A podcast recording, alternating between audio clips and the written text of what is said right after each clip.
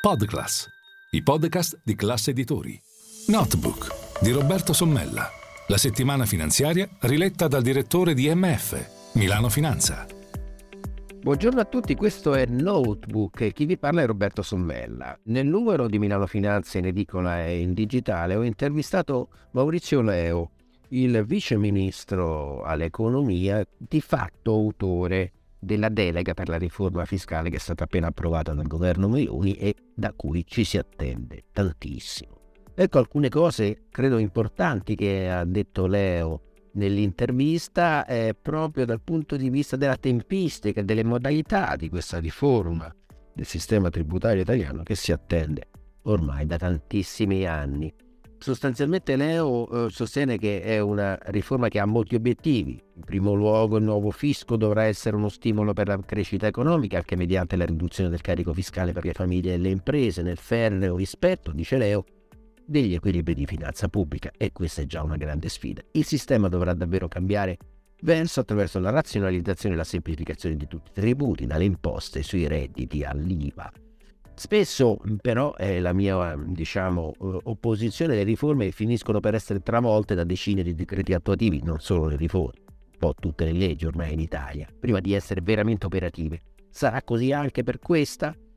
La risposta di Leo è, è quella che appunto vi leggo. Il governo, sostiene il vice ministro all'economia, avrà due anni di tempo per attuare la legge delega a partire dalla sua entrata in vigore. Faremo i relativi decreti attuativi. Ricordo per chi non lo sapesse che una legge delega è una legge che viene approvata senza l'ausilio del Parlamento, ma che poi viene di fatto controllata con dei decreti attuativi che vanno in Parlamento per essere sostanzialmente approvati senza piuttosto velocemente ma con dei passaggi nelle commissioni, ecco, faremo i relativi decreti attuativi necessari tenendo conto del fatto che praticamente ogni ambito del sistema sarà innovato e presto per fare previsioni ci muoviamo in una prospettiva di legislatura.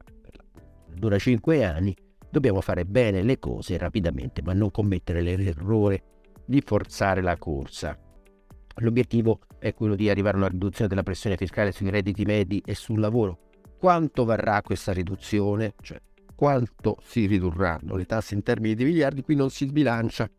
Non è ancora il momento di parlare di numeri, di risparmi e di coperture. I tecnici del Ministero dell'Economia stanno già facendo tutte le micro e macro simulazioni sull'IRPEF, il percorso indicato, con un intervento che punta alla semplificazione e scommette sull'equilibrio orizzontale tra le diverse categorie di contribuenti. Inizialmente ridurremo a tre le quattro aliquote attuali. Questa operazione sarà abbinata a un riordino delle spese fiscali che faremo preservando le voci che tutti considerano necessarie come la casa, la famiglia, la salute, l'istruzione, la previdenza integrativa, insomma la flat tax è eh, davvero eh, molto da veni.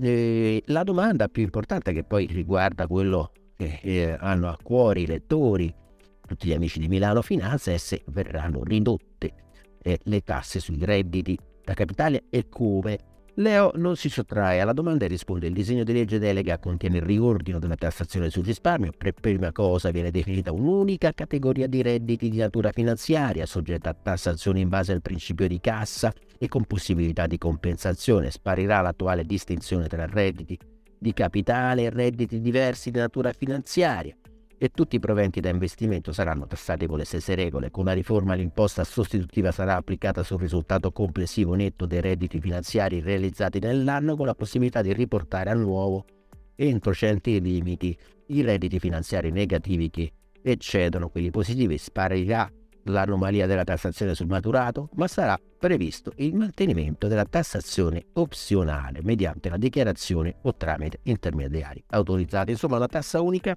questo sì a prescindere dalle modalità e dalla tipologia degli investimenti. Rimarrà eh, invece invariata la tassazione sui titoli di Stato che resterà con un'aliquota del 12,5%. Eh, si prevede anche una revisione eh, e anzi meglio dire una analisi specifica della tassazione per le criptomonete che sono sempre più diffuse. L'EU annuncia che con la legge di bilancio già per il 2023 è stato prorogato fino al 31 dicembre di quest'anno il credito d'imposta pari al 50%. Eh, questo è proprio per attrarre gli investimenti, quindi una maggiorazione, non c'entrano nulla le criptomonete. Eh, è una maggiorazione per aumentare eh, l'attrattività in Italia degli investimenti esteri proprio grazie a un credito d'imposta. Inoltre è stata aumentata da 200.000 a 500.000 euro il limite massimo di spesa ammesso al beneficio. È noto che questi strumenti funzionano meglio quando diventano strutturali e effettivamente Leo annuncia che così sarà. Per quanto riguarda l'amata, amatissima casa eh, dagli italiani, non si sbilancia su una riduzione eh, della tassazione sugli immobili, però on, di fatto non annuncia una riforma del catasto. Mi sembra anche questo molto importante perché Leo sostiene non penso che i nostri valori catastali siano così inattuali, risalgono al 1988 e al 1989, sono molto più aggiornati di quelli di altri eh, paesi. Ecco, eh, sicuramente c'è un problema di debito pubblico, secondo Leo, sempre il vice ministro dell'economia, occorre eh, ridurlo grazie alla crescita, all'innovazione, alla capacità di fare anche investimenti, mentre eh, risponde così all'accusa dell'opposizione eh, di voler fare dei condoni fiscali. Non c'è nessun condono, abbiamo un arretrato di oltre 1153 miliardi di euro di cartelli esattoriali, metà sono inesigibili perché in capo a soggetti defunti, estinti, nullatenenti, l'operazione avviata nei mesi scorsi e il cui calendario è stato ora ridefinito con un decreto legge sulle bollette serve a svuotare eh, i magazzini di queste cartelle esattoriali, serve a evitare di rincorrere chi non pagherà mai per concentrare l'attività dopo il recupero dell'importo ancora possibile. Domanda delle domande, quando ci sarà davvero una vera battaglia all'evasione fiscale? In primo luogo credo che sia utile la risposta di Leo ricordare che l'articolo 2 del disegno di legge delega dedica una significativa attenzione al tema dell'evasione che è indicato tra gli obiettivi della riforma, ma in concreto cosa ci sarà? L'evasione si combatte anche prima che si realizzi? La risposta del Vice Ministro all'economia puntando di più sugli strumenti in grado di favorire la tax compliance, l'adempimento spontaneo. Ci lamentiamo sempre del livello dell'evasione che nonostante l'ottimo lavoro che ogni anno fa l'Agenzia delle Entrate resta ancora a livelli stratosferici. Qualcuno può dire che le strategie del passato hanno funzionato? I 75-100 miliardi all'anno di tasse perse sono sempre lì. Ci sono categorie che rischiano un controllo ogni 30-40 anni, ovvero mai. Che cosa ci impedisce di trovare nuove strade? Staremo a vedere se davvero le troveranno. Questo è il notebook e io sono Roberto Sommella e con l'occasione vi auguro anche una buona Pasqua.